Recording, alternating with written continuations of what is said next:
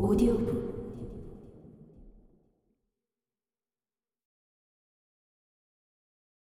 세계화 시대에 확산되는 재해 20세기 중반부터 본격화된 세계화는 교육의 방식에 결정적인 변화를 가져왔다.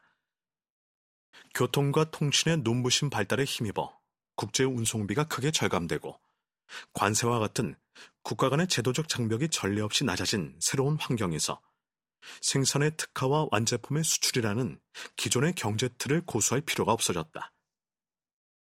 생산 과정은 여러 단계로 구분되었고 각국은 개별 생산 단계에서 발생하는 작은 비교 우위에 따라서 담당하는 역할을 세분해서 맡게 되었다. 이른바 산업 내 분업이 세계적인 차원에서 확립된 것이다. 현대 경제의 중심 산업 중 하나인 반도체 산업을 예로 들어보자. 미국 에팔레치아 산맥 지역에 매장된 모래로부터 세계적인 생산의 연쇄 작용이 시작된다. 이 모래에는 질 좋은 실리콘 이산화물이 많이 들어있다. 일본은 태평양을 건너 이 모래를 수입해 가공하여 표준 사이즈의 얇은 웨이퍼를 제조한다. 웨이퍼는 우리나라와 대만으로 수출되고 거기서 네덜란드 기업이 독점적으로 보유한 기술을 이용해 회로 패턴을 새겨넣는다. 이 패턴은 영국과 일본의 기업들이 구하는 칩 디자인에 따라 구성되어 마침내 칩을 완성하게 된다. 이 칩은 이제 중국, 베트남 등으로 옮겨져 다양한 기판 위에 자리를 잡게 되고 서로 연결된다. 테스트를 거쳐 공정이 마무리되면 이 제품들은 다시 독일, 한국, 멕시코 등으로 향한다.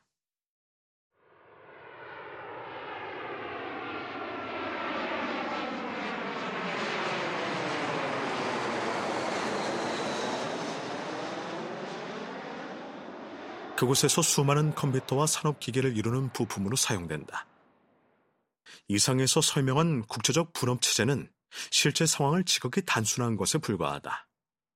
더욱 세분화된 공정에서 다수의 국가가 서로 치열하게 경쟁하면서 자국 기업의 생산 몫을 키우려고 노력하며 새로운 기술과 재료를 개발하고 도입하기 위해 각축을 벌인다. 이 피말리는 경쟁 체제 속에서 기업 경쟁력을 결정하는 궁극적인 요인은 가격이다.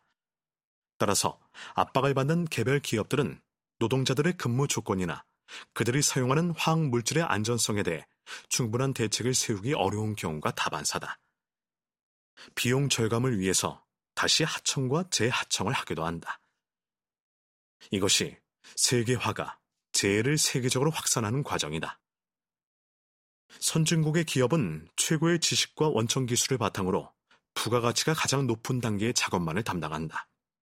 나머지 생산과 가공의 과정은 각국의 개별 기업들이 지닌 경쟁력에 따라 널리 분산된다.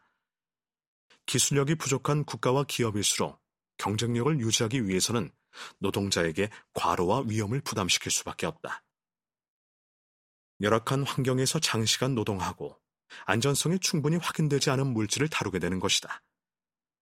사고와 직업병을 막을 기술적 예방책이나 의료적 대비, 그리고 사회적 보험과 같은 보호장치는 모두 비용을 요구하기 마련이니 가급적 이를 피할 수 있는 후진국의 열악한 소기업으로 위험은 전가되기 마련이다. 재해의 위험은 이렇게 국경을 넘어 끝없이 퍼져간다. 위험의 외주화가 세계로 확장되는 것이다.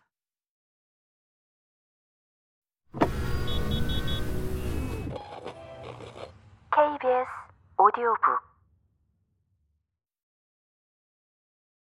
초연결성 사회의 시스템 재난.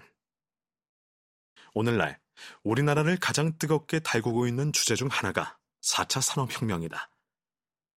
4차 산업혁명을 대표하는 산업은 여럿이지만 그 중에서도 가장 대표적인 것은 사물 인터넷과 자율주행차다. 현실에 존재하는 유형 및 무형의 사물들을 센서와 통신망을 통해 연결해 실시간으로 데이터를 교환하게 만드는 것이 사물 인터넷 기술이다. 연결의 대상이 되는 사물에는 거의 제한이 없다. 우리가 먹고 자고 입고 쓰는데 필요한 모든 사물이 서로 혹은 다른 기관들과 연결된다고 볼 수 있다. 자율주행차도 마찬가지다. 지금까지는 달리는 자동차와 외부와의 연계가 매우 단순했다. 그러나 자율주행차의 시대가 되면 개별차는 교통신호는 물론이고 다른 차의 위치, 도로의 사정, 국지적인 기후 조건 등에 대해 지속적으로 외부에서 정보를 받아들이고 또한 자기 정보를 외부로 내보내야 한다. 전례 없는 수준으로 사물들 간의 연결성이 강화되는 시대, 즉 초연결성의 시대를 맞는 것이다. 여기에 인공지능과 같은 요소도 결합될 것이다.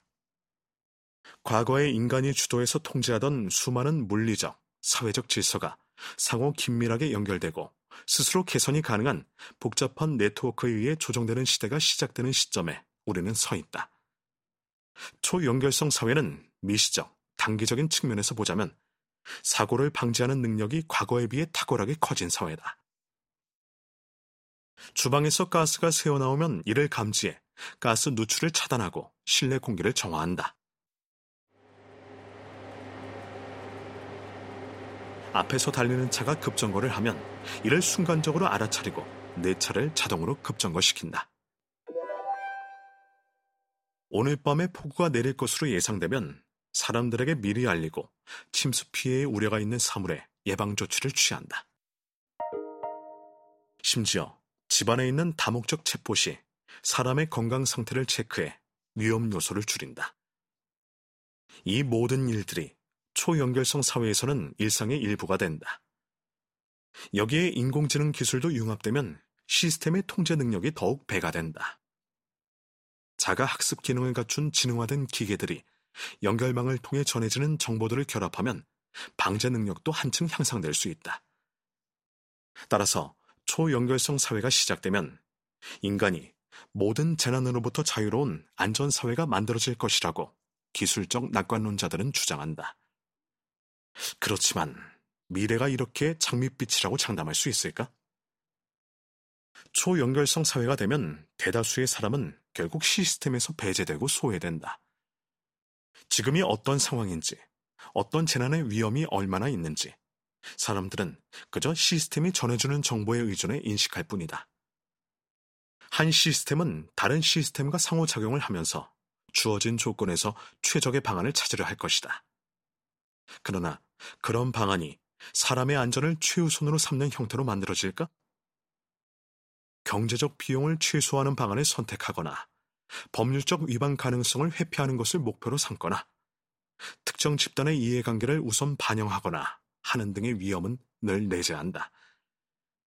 이런 목표들은 본질적으로 서로 상충하기 쉽기 때문에 시스템의 우선순위 내지는 상대적인 중요도를 미리 지정해둬야만 한다. 시스템 스스로가 이런 결정을 내리게 놔둘 수는 없는 법이다.